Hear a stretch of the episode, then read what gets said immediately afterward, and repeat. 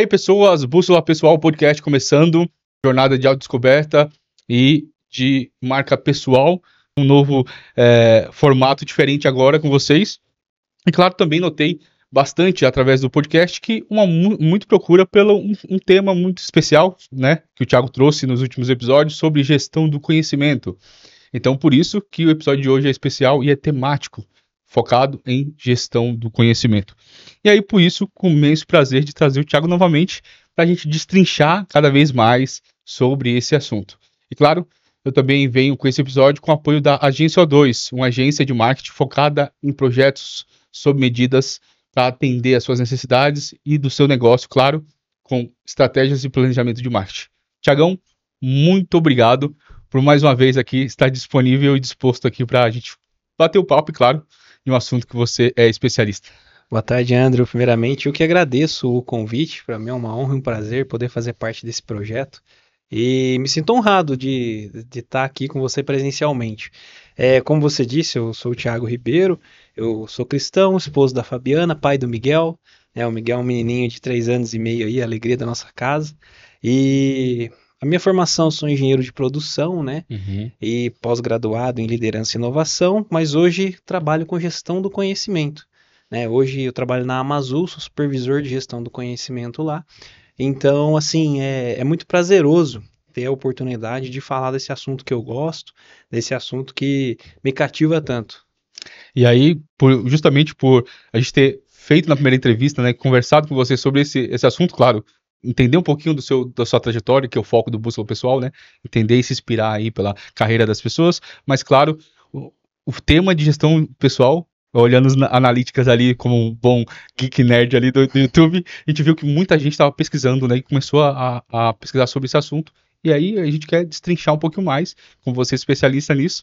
Vou fazer algumas perguntinhas aqui, a gente vai se aprofundando mais, claro, batendo um papo com isso, e claro, talvez elucidar muito para as pessoas aí sobre Perfeito. o que, que é, né, o famoso GC que todo mundo fala aí, o que, que é esse GC? Gestão do conhecimento.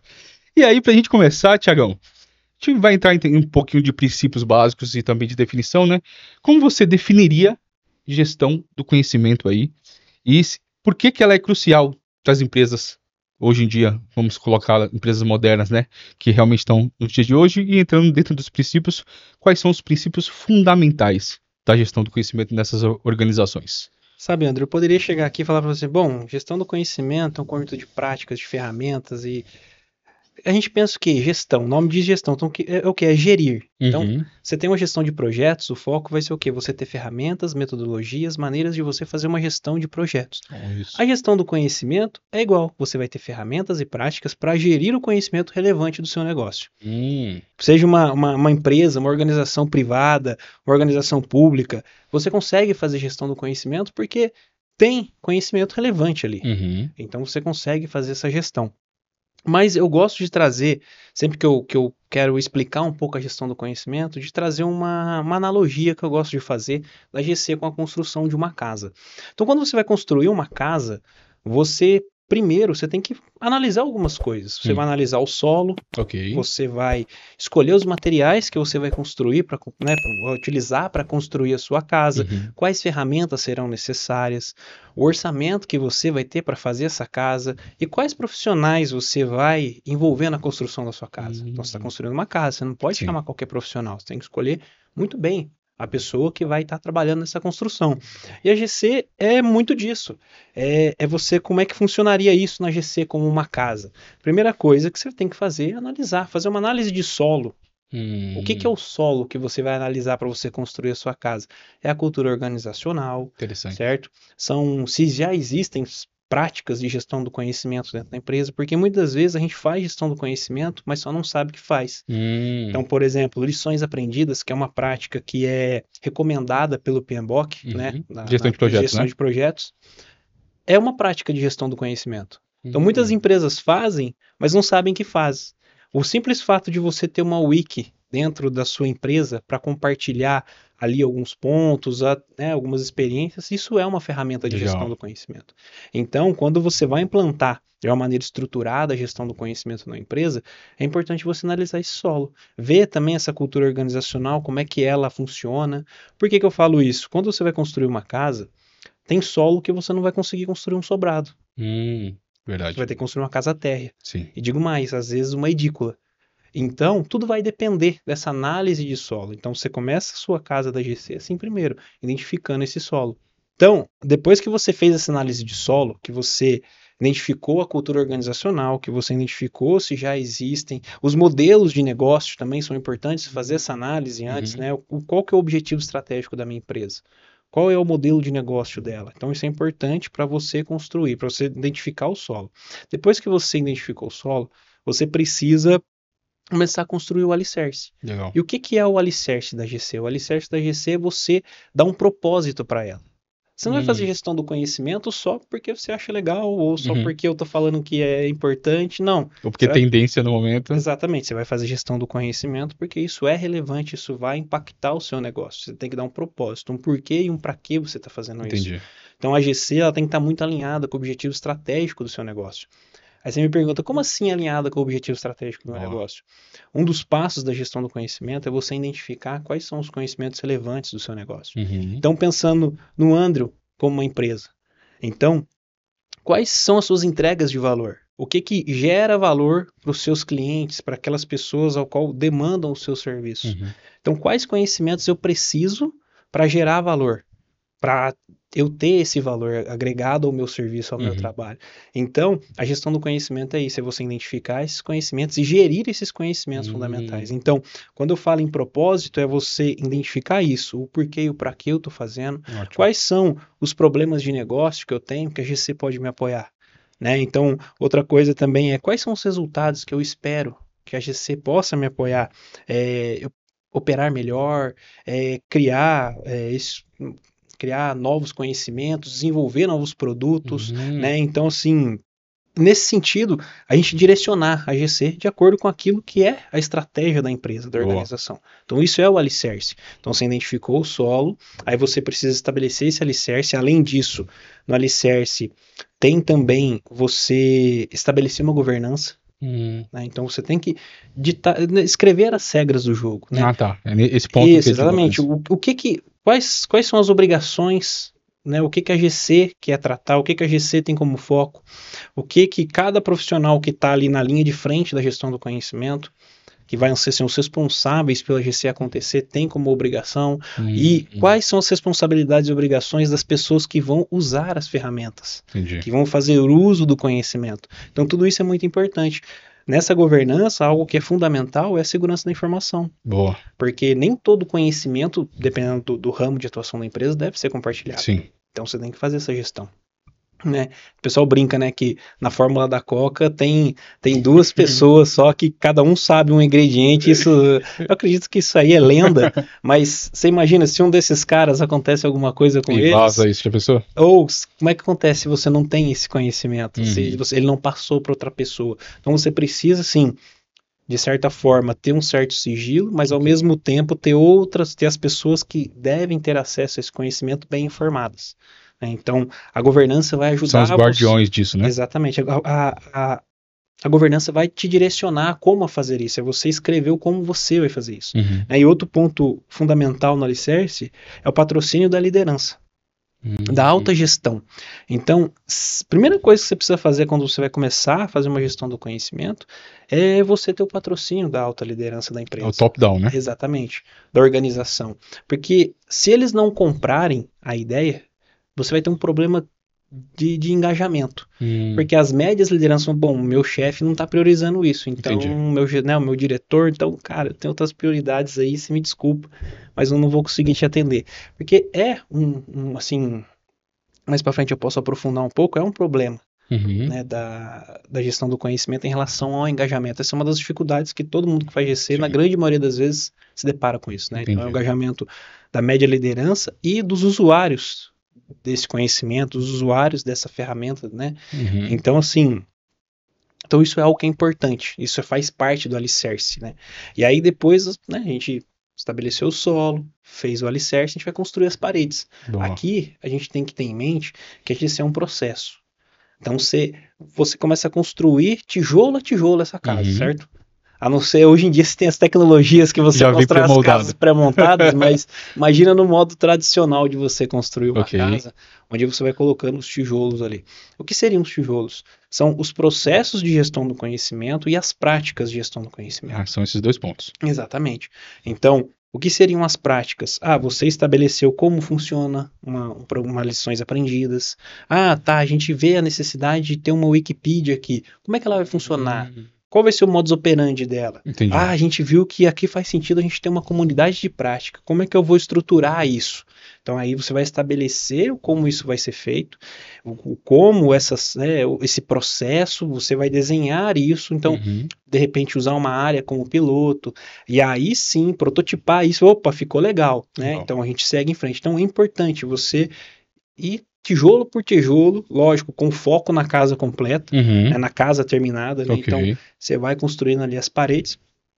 E por último, né, você coloca o teto, né? Você não vai começar uma casa é, pelo telhado. Uhum. E tem ocasiões que nessa na, na- na falta dessa visão, as empresas começam pelo telhado. E o que seria o telhado? São as ferramentas, né? Hum, E, e, e softwares, por exemplo. né? Entendi. Então essas ferramentas, esses softwares, né? eh, Eles vêm para complementar a gestão do Uhum. conhecimento. Tem muitas empresas, já vi casos, que acham que a a ferramenta vai ser a salvação da lavoura, é ela que vai fazer a gestão do conhecimento. Não, quem faz gestão do conhecimento são as pessoas. Entendi. Gestão do conhecimento sem pessoas é gestão da informação. Sim. Então, é você tendo tudo isso muito bem desenhado, você tendo identificado o solo, dado uma direção para sua GC que faz sentido para o seu negócio, estabelecido o seu alicerce, construídos as paredes, aí você coloca o teto. Entendi. Aí você vai ver, opa, eu tenho essa prática aqui, não, mas a gente está fazendo isso aqui no Excel, tá, tá atendendo. Não precisa de uma ferramenta cara, Uhum. de algo é, bodoso. Não, isso aqui atende. Opa, mas para uma wiki, eu preciso ter uma ferramenta bacana, um SharePoint, Mais colaborativo. alguma, exatamente, alguma intranet, alguma coisa que o Google pode me fornecer. Então, é você ter essas ferramentas, né? Então, você, porque é primordial você primeiro estruturar muito bem a sua GC, você Uhum. estruturar muito bem essas paredes para suportar esse seu teto, Entendi. porque senão você vai colocar uma ferramenta e vão colocar a culpa né, na GC do insucesso, mas Uhum. sendo que na verdade você antecipou uma etapa. Você quis começar pelo teto, já colocar na ferramenta. Entendi. Então a ferramenta ela tem que vir para otimizar o processo da GC, para otimizar o trabalho, para facilitar a identificação daquilo que você está procurando. né? Então isso seria o teto, né? Você fez essa analogia nessa metáfora da casa, né? E a gente tem que entender que então, a gestão de conhecimento, a GC em si, ela é algo processual, né? Você tem que entender que, beleza, tem a casa, mas não adianta vir com ela com pré-moldada, não, adi- não adianta você pegar a, a GC como é implementada em outra organização, outro local. Imagina você pegar uma GC é, que é implementada numa empresa privada de uma forma pequena e você tenta jogar no órgão público É. e tentar encaixar ali pré-moldado. Então, ou seja, é uma casa, mas tem que ter Exato. passo a passo, né? Por isso que você precisa fazer Modos análise a dos- modos. Exatamente. Não existe fórmula mágica. Entendi. Você, é, a GC é um conjunto de boas práticas, Uhum. assim como o PMBOK. Você tem que olhar para sua empresa aquilo que faz sentido e você ir aplicando aquilo que faz sentido, Uhum. né? E vou dar um exemplo de experiência minha.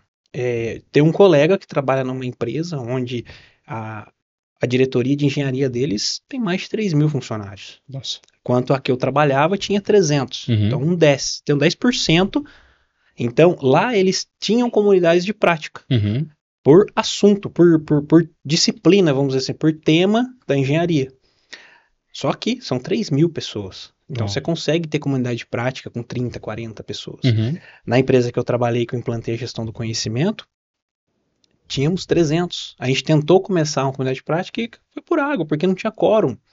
Mas não é porque as pessoas não estavam interessadas, é porque não tinha tanta gente assim afeita ao tema para discutir aquilo. Então você não, você não tem massa crítica Pra tal. para discutir. Então, ou seja, você tem que olhar aquilo que faz sentido para o seu negócio, né? Igual eu falei ali da análise de solo, é bem isso, é você analisar aquilo que faz sentido para sua organização e você implantar, né? Foi como eu disse, às vezes o solo que você está querendo construir, você não vai conseguir construir um arranha-céu, Uhum. você vai ter que construir uma edícula.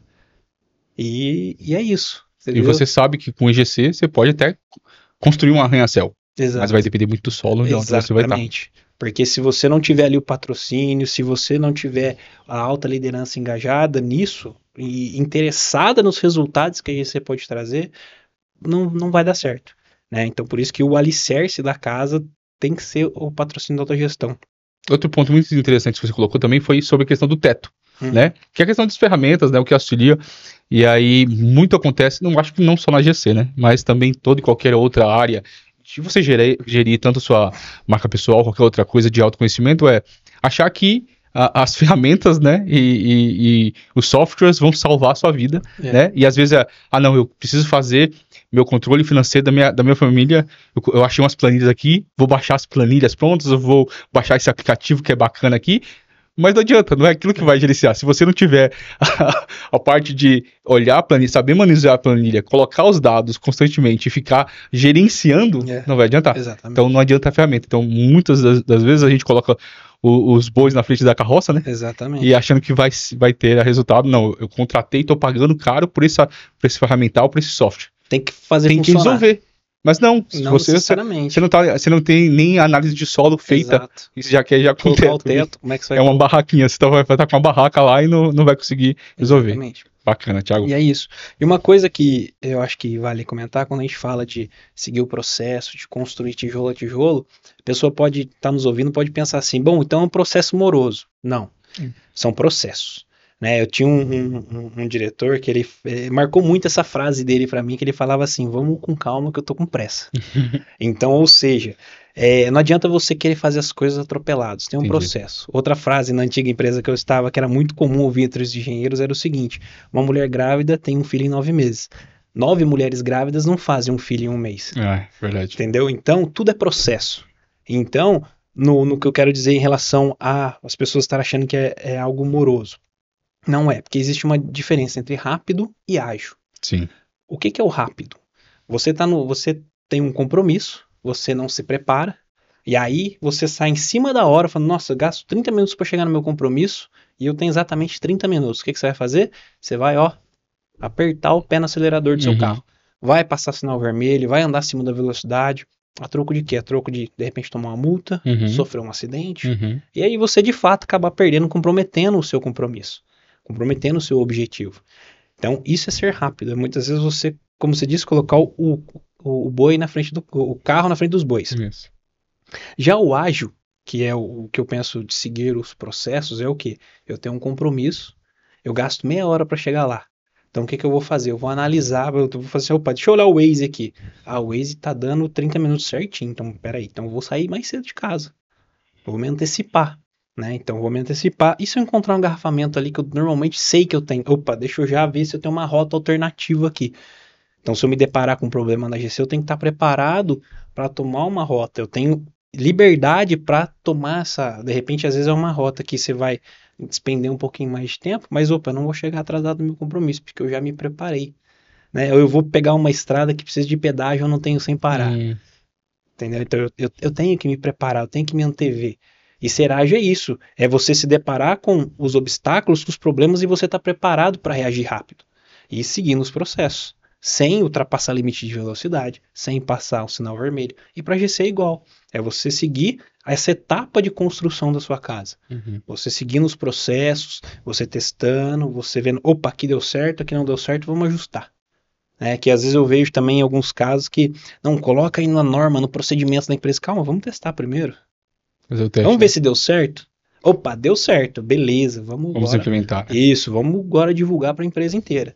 Então é isso, porque às vezes acontece de você colocar o carro na frente dos bois, você querer acelerar as coisas e aí você acaba matando uma ideia. Verdade. Você acaba matando o programa, né? Então, isso foi até uma recomendação quando a gente estava implantando na outra empresa, alguns benchmarks que fizeram, falou assim, ó, começa pequeno, faz numa área, testa, vê se está funcionando, se faz sentido dentro da organização, não fez, refaz, reajusta, e aí sim depois você divulga, porque sim. senão divulga para a empresa inteira, não dá certo, fala lá, ó, negócio de receio não dá certo, não. É verdade. Então a gente tem que Muito interessante. seguir no processo. E é o ponto que você falou, é justamente então, é de suma importância criar e analisar cenários, né? Para que você veja como fazer e, e, analisar os fatores que tem.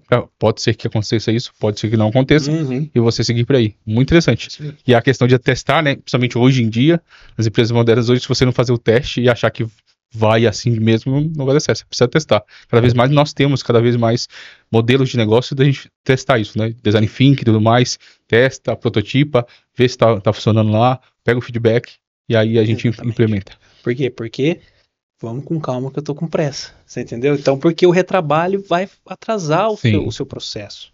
Isso, é. isso faz lembrar de no tempo do Senai, o professor meu falava que é, fazer, fazer rápido é fazer certo. Exatamente. Então, fazendo certo, você vai ter, não vai ter esse retrabalho, todo esse trabalho de, de ficar voltando e falar por que, que não deu certo, por que eu tenho que implementar dessa forma, repensar a forma de implementação. Exato. É muito interessante. Sim. Indo para a parte dos desafios e soluções, quais você aí coloca para a gente como os maiores desafios enfrentados pelas empresas aí na implementação, né, que a gente já tem falado aqui, de uma estratégia eficaz aí de gestão de, de conhecimento, né, e como a gente pode superar esses desafios aí. É importante, né, o que eu acho assim como um desafio, né, na hora de implantar a GC, é o engajamento. Né, então, engajar o que? A média liderança e principalmente aqueles que vão usar né, que vão ser aqueles uhum. que vão multiplicar o conhecimento, que são as pessoas que vão utilizar as ferramentas, né? Peter Druck fala, né, os trabalhadores do conhecimento. Sim. Então, por que trabalhadores do conhecimento? Porque são aquelas pessoas que geram conhecimento, uhum. né, que estão ali, que os, na grande maioria das vezes o, o valor do trabalho delas não está no, na quantidade que ela produz, uhum. mas na, no qualitativo, no Boa. como ela produz, entendeu? O que que ela tem produzido.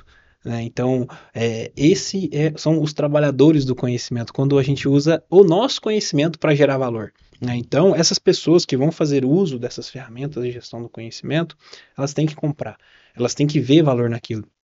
E como é que você faz isso? É na prática. Você vai, você mostra, você é, testa e você, olha, tá vendo como deu certo? Olha o resultado uhum. que isso trouxe. Tá vendo? Otimizou o seu trabalho. Ó, né? Porque na outra empresa que eu trabalhei, uma coisa que, que foi assim. É, o pessoal começou a ver muito, muito, muito valor nas lições aprendidas, por exemplo, que fazia-se isso de uma maneira assim, não tão coordenada. E aí a gente estabeleceu um banco informacional, coloco né, tudo isso numa plataforma nossa lá no SharePoint, colocamos né, regras, estabelecemos alguns critérios para você coletar uma lição aprendida. Uhum. A pessoa não coletava essa lição aprendida sozinho, ah, era legal. com um grupo, discutia-se, né, depois de um evento na empresa ali, de um teste, de um ensaio do produto, como eu trabalhava na engenharia, reunia-se as pessoas, as pessoas discutiam, então não legal. tinha só um ponto de vista. Boa. Né? Então, quando a gente começou a fazer isso, eu pensei, putz, cara, aquela reunião de lições aprendidas. Aí, quando foi passando o tempo, porque no começo não tem jeito, você tem que. Por isso que é bom o patrocínio da alta gestão. Você tem que meia forceps. Entendeu? Pra galera tendo que fazer, tendo que fazer. Porque aí na hora que a pessoa vê, nossa, a gente vai fazer um teste parecido. Deixa eu ver. Nossa, eu, eu lembro que eu registrei uma lição aprendida sobre algo parecido. Deixa eu dar uma olhada. Olha aqui, cara, bem que a gente anotou, hein? Porque se a gente fizer assim, assim, desse jeito, a gente pode encontrar problemas. Entre as comparações, os benchmarks, né? Aí você vai, e aí a pessoa começa a ver valor nisso. Né? Então ela começa a fazer uso. Né? Então, acho que a maior, a, o maior desafio é o engajamento. Uhum. E como que você faz isso? É mostrando valor na prática. É você fazendo acontecer, a pessoa vendo ali ao decorrer do tempo que, opa, isso aqui é, é, tem valor, isso aqui vai me ajudar. E um problema também que é, é muito comum, que eu vou, vou, comentar um pouco aqui com você, é a relação da perda do conhecimento. Perda. E, perda, você perder o conhecimento é, relevante do seu negócio. Hum. Não é um problema de implantação, mas é um, um problema comum. Okay. O que seria essa perda do conhecimento? Você tem um único profissional extremamente experiente, extremamente experiente, e ele está em vias de se aposentar. Uhum. Aí ele se aposenta e você não capturou esse conhecimento dele. Como é que você vai fazer? Uhum. Então, ou outro ponto que também é comum, um profissional seu extremamente fundamental para um projeto, ele acaba sendo contratado por uma outra empresa. Ele recebe uma proposta de trabalho melhor, o qual de repente você não consegue é, superar, contrapor, né? contrapor, e aí o profissional vai embora. E o conhecimento que ele desenvolveu e o conhecimento que ele tem. Você capturou? Fica não... perdido ou não? Entendi da perda. Então, qual que é a, a, a, essa importância, né? No caso, assim, de você olhar isso. Porque a gestão do conhecimento, nesse ponto, ela tem que funcionar como uma manutenção preventiva. Uhum. Olhar então, também para frente. Exatamente. Então, por exemplo, você tem um carro, você faz manutenções preventivas para você não ficar na mão. Sim. E a mesma coisa a GC. Você antevendo você já começa a capturar o conhecimento, você já começa a registrar o conhecimento dos profissionais, porque a hora que esse profissional se aposentar, ou ele receber uma proposta de emprego melhor, o conhecimento dele está capturado. Então, usando, usando, todas as ferramentas e processos da GC, você consegue evitar essa perda de, de, conhecimento. Exato, porque é igual eu falo, igual no carro, né? Você faz a manutenção, você vai seguir sua viagem tranquilo. Pode acontecer de você ter um imprevisto no meio do caminho e seu carro quebrar, pode acontecer, uhum. mas as chances são menores. Aí você concorda comigo que se você não fizer a manutenção preventiva e você seu carro te deixar na mão no meio da estrada, você concorda que o prejuízo vai ser muito maior? Sim. Né? Você vai ter que chamar um guincho, uhum. você vai ter que levar para um mecânico, sabe Deus qual mecânico, onde você tiver. Então, que, que, você, que surpresa você pode se deparar, né? Então, fora o gasto. Então, KGC é igual. Então, você se antevém, você captura, porque depois que o conhecimento foi perdido, dificilmente você vai conseguir recuperar. E puxando gancho nessa parte de perda, aí você falou muito interessante, é, você pode também entrar um pouquinho no detalhe e explicar para a gente sobre essa questão do a diferença entre conhecimento prático e tácito que você comentou um pouco anteriormente, mas falar aqui, porque muitas vezes a gente tem, a gente fala de perder, né? Mas a, às vezes o processo, porque às vezes o processo está catalogado, é dessa forma que faz, segue aqui na planilha, segue aqui na mas muitas vezes o, o, o profissional lá que já está para se aposentar, quanto tempo ele já viu esses projetos rolando e ele sabe, opa, ele já tem aquele feeling que sabe que é por aqui é melhor, a aprovação é por ali é melhor. Então, como capturar isso? Pode Sim. explicar um pouquinho pra gente? Existem é, só existe conhecimento tácito e o explícito. Uhum. Tá? Então, esse conhecimento que está registrado, esse conhecimento que está assim de uma maneira é, de fácil acesso, codificado, uhum. ele é um conhecimento explícito. Então, tá. é um relatório, é um tutorial, vídeo, algo que está exatamente tudo que pode ser expresso, pode ser codificado, pode ser uma fórmula, uhum. uma fórmula matemática, uma fórmula química. Isso é um conhecimento explícito, okay. entendeu? Um relatório, um documento. Agora, o conhecimento tácito ele é aquele conhecimento que é pessoal. É algo que está muito, tá muito assim, relacionado com a experiência, com okay. o feeling, com as crenças que a pessoa tem. Tá. Então, vou dar um exemplo. Aqui, a gente acho que a gente comentou no outro encontro nosso, uhum. né? É o lance do carro, de você estar na rua okay. e você pressentir, você, opa, o cara vai me fechar aqui. Uhum. Você segura, o cara te fecha. Entendi. Você, opa, mas como é que você vai explicar para alguém como é isso? Ou a sensação de tomar um choque. Como é que você explica?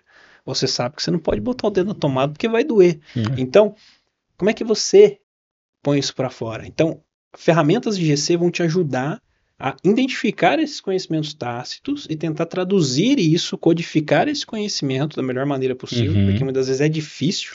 Né? Como é que você vai explicar para uma pessoa esse seu feeling de que alguém vai te fechar? Uhum. Mas aí com direcionamento você pode, vou dar um, nesse nosso exemplo do carro, né? Você pode falar a pessoa, bom, eu já vou observando que o cara tá desde lá de trás cortando meio mundo. Uhum. Eu vejo que o cara tá comendo faixa. Eu falei, ixi, esse cara vai me cortar. Então são coisas que você, desse seu feeling, você, a, a GC vai trazer ferramentas para que você consiga trazer à tona, né? Vão te dar maneiras ou técnicas para que você consiga trazer à tona esse conhecimento tácito, uhum. para que você consiga capturá-lo, né?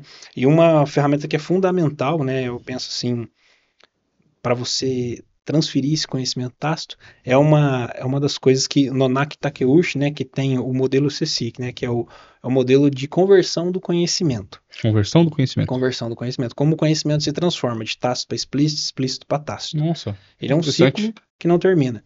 Então o que acontece? Uma das melhores maneiras de você transferir o conhecimento tácito é através da socialização, hum. que é onde você, através da observação, do contato ali, a pessoa observa e aprende a fazer. Legal. Vou dar um exemplo. Eu tive um gestor, o, o Celso, que eu aprendi muitas vezes como me comportar numa apresentação observando ele. Hum. Ele me dava uns toques de vez em quando? Sim. Dava. Mas boa parte do que eu aprendi, eu aprendi observando ele fazer. Não. Opa, como é que ele se porta numa reunião com diretoria? Deixa eu, deixa eu observar né, onde tem mais modelando uma forma exatamente. Então a maneira de, então você observando é uma maneira que você é muito boa. Então existem ferramentas, por exemplo, tem uma prática de gestão do conhecimento que chama shadowing. Então, ou seja, ah, é sombra, sombra. É você Legal. colocar o cara do lado ali do outro para trabalhar junto, para observar como ele está trabalhando e de fato ali no dia a dia adquirir esse esse, esse conhecimento. Interessante, né? interessante. Então, um programa de mentoria onde um profissional mais experiente vai sentar com esse que não tão experiente e, e tentar, de repente, ali em conjunto, ajudar a resolver um problema de trabalho. Então, nesse, nessas práticas de gestão do conhecimento, você consegue ter essa socialização que você vai é, multiplicar o conhecimento, o, o tácito. Então isso facilita hum. essa multiplicação, né? Por isso que é muito interessante aquela questão das reuniões colaborativas, né? Isso. Que vocês falam no PodGC. E aproveitando que eu toquei no assunto do, do, do modelo CECI, do, do Nunak Takeuchi, o S é de socialização. Socialização. É, então é quando você transforma o tácito para tácito. Aí o E é de externalização. É quando você conseguiu é, pegar este conhecimento tácito e você consegue expô-lo. Por exemplo, o simples fato desse nosso bate-papo, de eu estar falando um pouco da minha experiência, uhum. isso é uhum. uma externalização. Estou colocando para fora um pouco do meu conhecimento tácito, tentando colocar aquilo que eu sei, a minha vivência, através das minhas palavras. Uhum. Isso eu estou externalizando. Isso está se tornando um conhecimento explícito. Ou seja, isso vai ficar gravado no YouTube, uhum. tá ali, é explícito. Qualquer um que pegar vai entender, vai ouvir, vai, vai saber do que a gente está falando. Aí depois vem o C, que é o né, aí no caso está em inglês, mas seria o de você modificar esse conhecimento hum. explícito, né, de você transformá-lo em outro conhecimento hum. explícito. Né? Então, é você pegar esse, esse conhecimento explícito, por exemplo, a pessoa ouve o podcast e, e resolve escrever um, um, algo no blog baseado no que a gente está conversando aqui. Entendi. Ela transformou, é conversão, lembrei, eu sei o que, que significa ela pegou esse conhecimento explícito e transformou em outro conhecimento em outro. explícito. Derivou isso. Exatamente. Isso é muito comum quando você vai fazer um TCC. Uhum. Você pega aquele monte de livros, suas aulas, são tudo conhecimento Todas as referências você que você tem. transforma num TCC. Uhum. Né? Então, isso é a, a conversão, né? Você transformar um conhecimento explícito em outro. Aí depois tem a internalização, que é o I do CC, que é quando você pega esse conhecimento explícito e ele se torna tácito seu você começa a executá-lo, você começa a pô-lo em prática. Um exemplo é o que a gente está falando do carro aqui. Você vai lá e tira habilitação. Uhum. Você vai na aula lá, você vai receber aquela enxurrada de conhecimento explícito ali, placa, lei, não sei o quê. Sim. Só que no dia a dia, você vai para o trânsito, você vai aqui igual, duro igual um robô. Aí depois, com o tempo, você já começa a pegar mais desenvoltura no trânsito e coisa e tal. Então você vai internalizando aquele conhecimento. Uhum. E aí o que acontece? Depois volta para a socialização. Você, de tanto fazer, você internalizou, isso virou um conhecimento tácito, outra pessoa ali do seu lado vai começar a te observar a maneira como você faz aquilo, e aquilo você vai estar tá passando o seu conhecimento tácito para ela. Boa. Entendeu? Então, e aí, esse ciclo percorre todos os lugares. A sua casa, o trabalho, na igreja, onde você for, uhum. vai ter isso. Se você observar, vai ter isso. Boa. Então, é... Aproveitando que eu entrei no... É interessante, muito interessante isso aí. Legal isso aí, hein? E aí depois até vai, junto com, com uma das perguntas lá, como a gente vai estudar um pouquinho mais, é uma boa dica aí do, do autor que você comentou. E entrando um pouquinho naquela parte de, do, do teto aí da, da, da, casa que você comentou aí da, da GC, certo. falando sobre tecnologia e ferramentas, né? Como que você acha que a tecnologia tem impactado aí a gestão do conhecimento? Você pode dar alguns exemplos aí de ferramentas essenciais que estão usando agora ultimamente para isso? Eu não vou assim citar nomes específicos não, é, mas... de ferramentas, mas assim é, os tipos, né? É, tem, como eu disse, a, as, as, ferramentas, né, a, a, tecnologia, ela é importante para ela otimizar o seu trabalho. Não que ela, ela vá ser fundamental para acontecer. Então, tudo depende do tamanho da empresa, da organização. Uhum. Então, você aplicando muito bem uma ferramenta que faz sentido para o seu contexto, ela vai trazer assim, ela vai otimizar o seu processo. Ok. Né? Então, ela vai trazer benefícios né? Além daquilo que você já vem fazendo. Uhum. Então, por exemplo, algumas ferramentas são o sistema de gerenciamento de documentos tá. eletrônicos. Okay. Então, por exemplo, você ter um, um, um portal ou uma biblioteca é, virtual onde você consegue fazer uma taxonomia adequada. Por sinal, taxonomia a gente conhece da biologia, mas também é uma prática de gestão do conhecimento. Hum. Como você organizar. Como organizar o conhecimento. Exatamente. Você precisa fazer uma taxonomia do conhecimento. O que esse conhecimento está feito? Né, por exemplo, voltando no exemplo da casa, quando você vai olhar o alicerce, né, como eu disse, em respeito dos, do, dos conhecimentos relevantes. Uhum. Então, o que esse meu conhecimento está feito? Está feito a produto? Está feito a processo? Okay. Então, você fazer uma taxonomia do que você está falando, do conhecimento. Catalogar tudo isso. Exatamente, até mesmo dos documentos que você tem nesse sistema é, é importante. Né? Então, ter um sistema para você buscar facilmente o documento, uhum. é porque eu fico pensando antigamente, né? Eu já sou da era, quando eu comecei a trabalhar, já a maioria das coisas já era já era digital. É digital. Então, se eu fico pensando, poxa, o cara precisava procurar um documento, um relatório.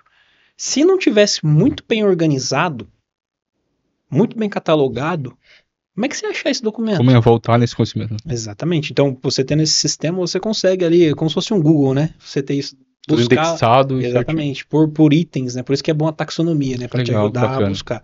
Então, plataformas de colaboração online. Hum, né? Então, interessante. como eu mencionei a Wiki, por exemplo, você tem uma Wiki corporativa. Muito legal isso, né? né? E aí, por isso que eu falo da governança. É preciso ter uma governança em cima. Imagina, a pessoa não pode colocar qualquer coisa ali. Assuntos polêmicos, por exemplo. Porque isso pode até é. processo na justiça para a empresa. Para quem não conhece muito o que é Wiki, você pode falar um pouquinho para o pessoal? Wiki, é igual o Wikipedia. Wikipedia, né? Exatamente, igual o é. Wikipedia. É um lugar que as pessoas colocam o que querem, né? São relevantes para cada departamento, para cada conhecimento. No caso da Wikipedia, colocam de tudo. Uhum. Mas numa Wiki corporativa é aquilo que tem a ver com o negócio, né? Então, Faz sentido com o negócio. Os afeitos, né? Então a pessoa, às vezes, apresentou uma tese de mestrado que tem a ver um pouco ali com a empresa. Ele pode escrever, de uma maneira resumida, qual foi a tese de mestrado dele, o que, que ele aprendeu, o que, que ele acha de interessante. Ou ele, ah, eu fui numa palestra assim, assado, participei de um, de um workshop e aprendi isso. E essa é uma maneira de Sempre você. Sempre que faça sentido com o, o negócio, negócio, da empresa. Por isso que é bom ter uma governança, ter alguém olhando para isso. Né? Entender para a pessoa não colocar qualquer coisa ali. Bacana. Outra coisa é você ter um banco de dados de conhecimento que tem muito a ver com o sistema de gerenciamento de documentos. Ok. É onde você vai ter esses conhecimentos ali armazenados uhum. para você conseguir é, identificá-los. E uhum. aí existem softwares e ferramentas de mercado que você consegue comprar Fazer isso. isso né? Ferramentas de análise de dados. Legal. Então, você ter algo que vai te facilitar a análise de dados ali uhum. do, seu, do, seu, do seu mercado. Então, tudo isso pode facilitar a sua gestão do conhecimento. Você conseguir pegar os dados ali e tomar uma decisão. Boa. Plataformas de e-learning. Hum, Na empresa tá. que, eu, que, eu, trabalho hoje, a gente tem uma plataforma né, de treinamento virtual, onde os próprios colaboradores criam cursos Legal, que tem a ver com a, a, o, negócio da empresa. O negócio da empresa, mais que faz sentido para o negócio, negócio. o departamento dele e tudo mais. Exatamente, e coloca ele lá explicitando Exatamente. aquele conhecimento dele. Exato. Aí os, os outros profissionais, os, os, outros empregados da empresa, conseguem entrar lá e ver, olha, esse curso aqui, por exemplo, sei lá, é gestão de riscos, que foi um que eu fiz que eu achei muito bom, por sinal. Uhum. E ele vai lá e ele olha, nossa, deixa eu aprender um pouquinho sobre gestão de riscos. Então, você ter uma plataforma de e-learning para sua empresa é uma maneira de você também compartilhar o conhecimento, legal, legal. de você formar pessoas, né? E redes sociais corporativas, né? Não é toda empresa que tem isso, tem, né? Depende muito do ramo de atuação, mas Sim. você tem uma maneira de você estar tá ali é, é, de acesso mais fácil Sim, às pessoas, né, de você conseguir. Então, são só algumas ferramentas, né? Existem várias empresas e marcas que Sim. disponibilizam isso. Né? Bacana, que legal. Bem interessante. E aí, entrando num ponto da. Você falou lá a parte da cultura, cultura organizacional. Qual é o papel né, dela aí na promoção da gestão é, de conhecimento eficaz aí, que você acha? Que aí você, você comentou em um, um, um momento que a cultura organizacional vale muito ali, ela tá dentro do alicerce, né? Isso. Como que ela é importante para isso? Vou dar um exemplo para você. Existem vários tipos de cultura organizacional, mas quando a gente pensa numa cultura organizacional, por exemplo, muito hierarquizada, hum. de comando e controle, Sim. você vai ter um pouquinho mais de dificuldade de implantar de, determinadas práticas de gestão do conhecimento. Okay. Uma delas, por exemplo, é a comunidade prática. Ah, tá. Porque uma das premissas da comunidade prática é que lá todo mundo é igual. Não hum. tem hierarquia. Porque Isso, a premissa que... da comunidade. É, porque as pessoas têm que sentir a vontade para compartilhar suas ideias. Entendi. Não tem ideia ruim uhum. ali. Então ali é para o pessoal conversar mesmo, dar sugestões e coisa e tal. Então, uma empresa muito hierarquizada, você vai ter um pouquinho mais de dificuldade. Uhum. Se o diretor comprar, ele vai fazer a forceps. Então, o que acontece? Às vezes ali o pessoal que está no operacional não vai comprar, vai fazer mais ou menos, entendeu? Então, isso acaba dificultando um pouco a gestão do conhecimento, mas não que não vá acontecer. Foi okay. o que eu disse, você adapta a gestão do conhecimento, Sim. você vai, como eu falei, você vai analisar o seu solo. Ah, nesse solo de uma cultura hierarquizada, eu não vou conseguir construir uma mansão, mas eu consigo construir uma edícula. Hum, ok. Entendeu? Então, isso vai de empresa para empresa, mas uma vez que você olha, por exemplo, uma empresa que já tem, assim, uma cultura mais colaborativa, voltada para inovação, isso a GC vai fluir como um rio.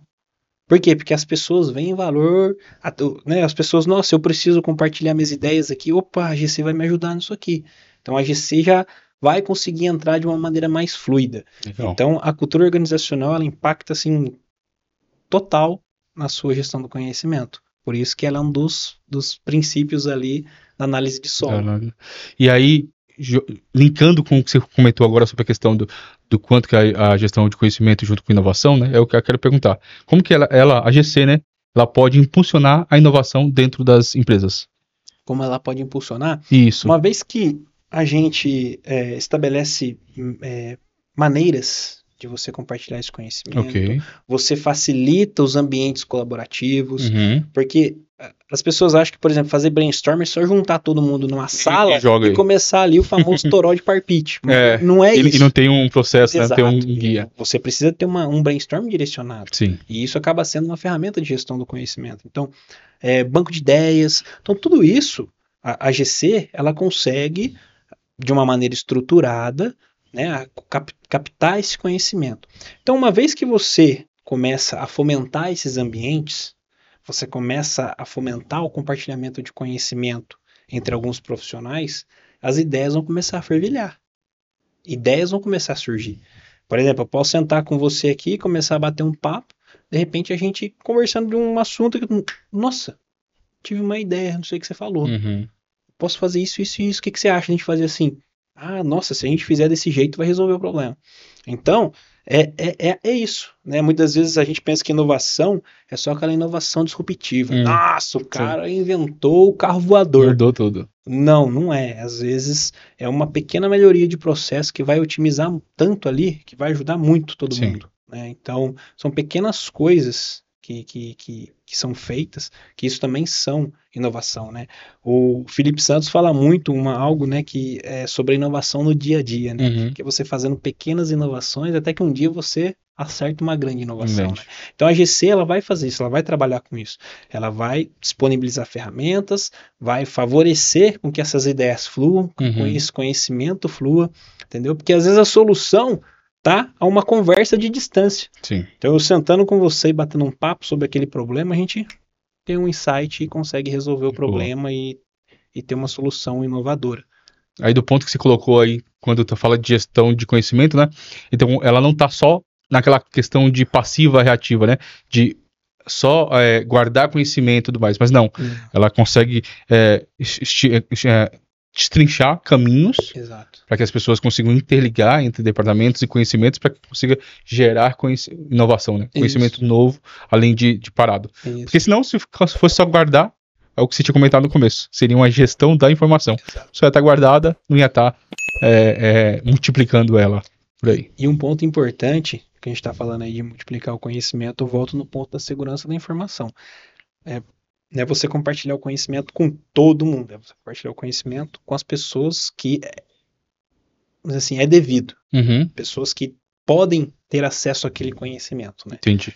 Então, por exemplo, se você tem uma equipe de engenharia que está desenvolvendo um produto, você tem que compartilhar o conhecimento com essa equipe. Tá. Né? Então você tem que, de certa forma, ter isso, manter esse conhecimento sigiloso, mas quem precisa ter acesso a esse conhecimento. Né? Então, na, no, quando você vai fazer ali estabelecer a governança da sua GC no alicerce, você tem que olhar isso também, entendeu? Hum. A governança vai ter isso. Opa, quem pode ter acesso a qual conhecimento?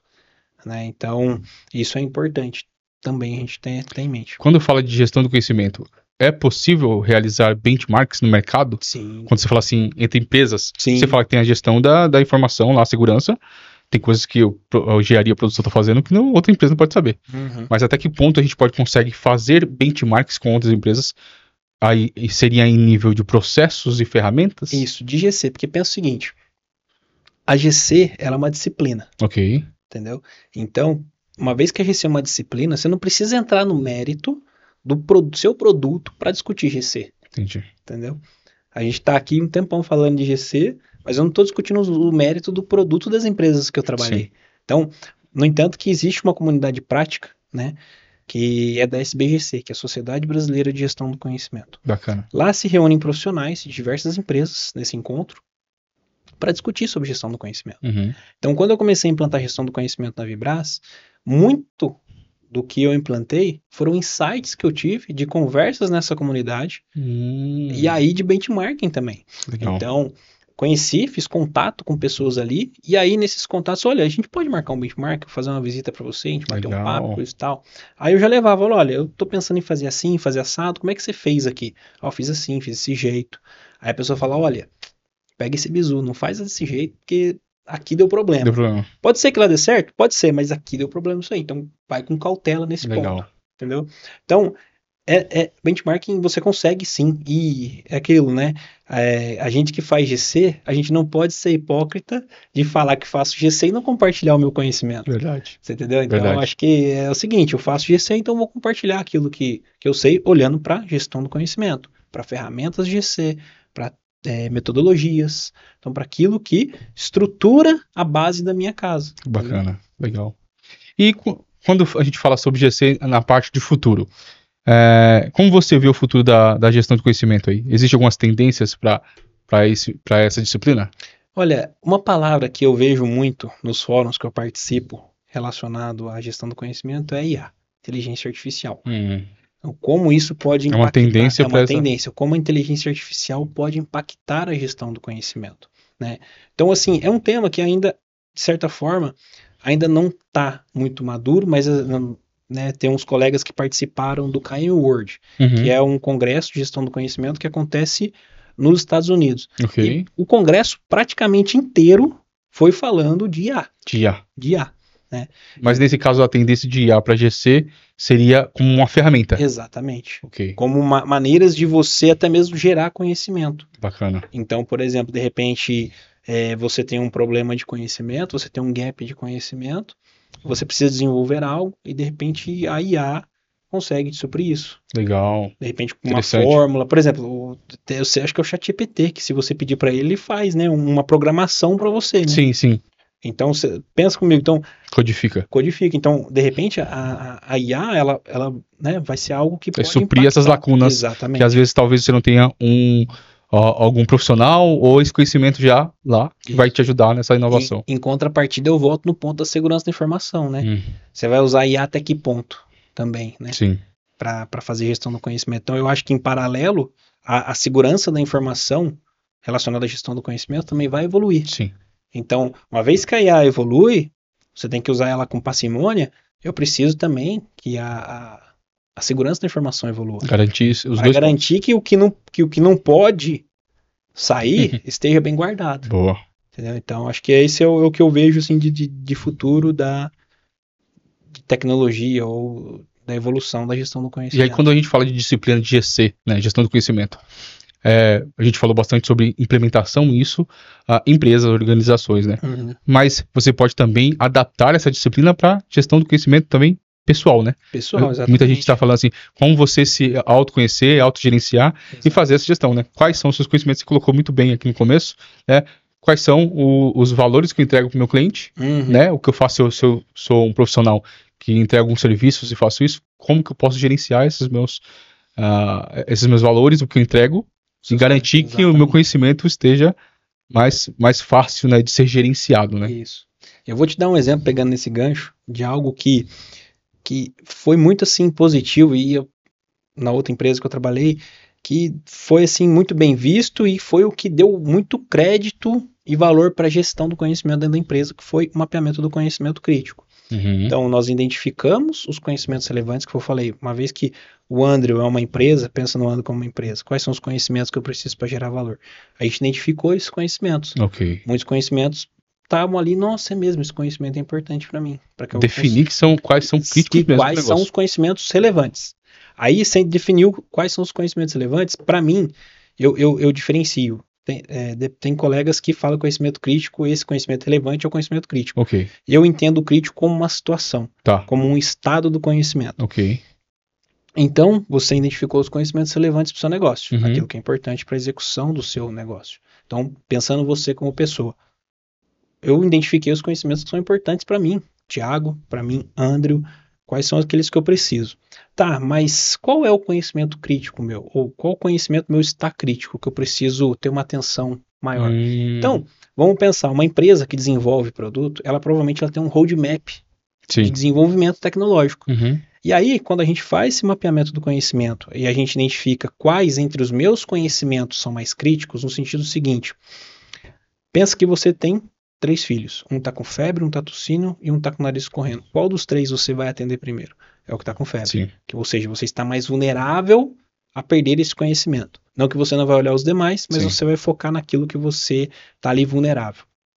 Então, vamos supor que você tem um roadmap de desenvolvimento tecnológico. Aí você fez o mapeamento e você identificou quais conhecimentos você tem um gap. Você precisa trabalhar, você falou, isso aqui eu não sou tão bom. Uhum. Eu faço, mas tem concorrente meu que faz melhor nesse ponto.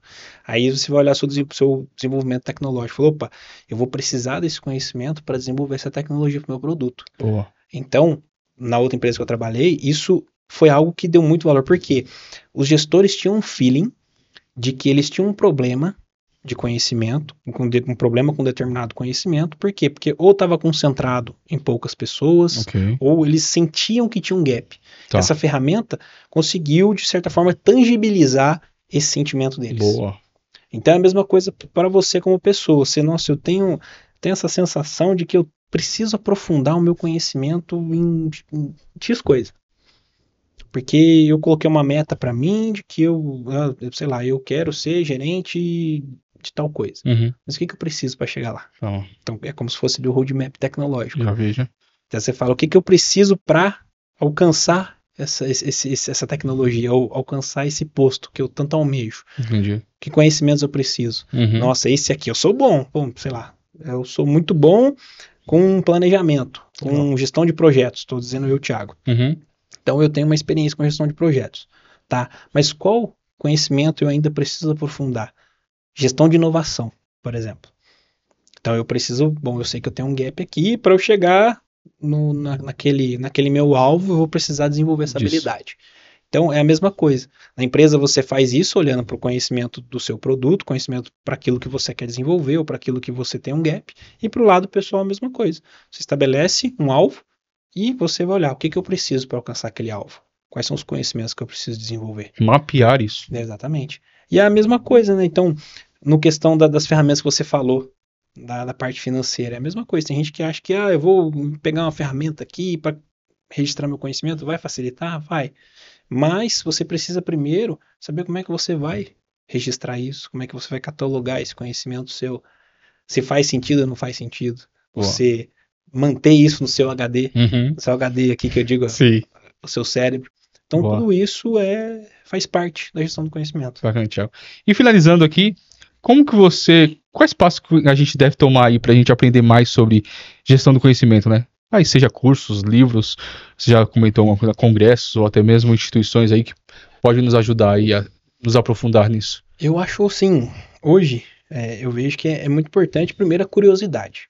Isso é uma característica que qualquer profissional que for trabalhar com gestão do conhecimento precisa ter. Precisa ser curioso Uhum. para pesquisar, para ir atrás, porque você não vai encontrar no mercado muitos cursos.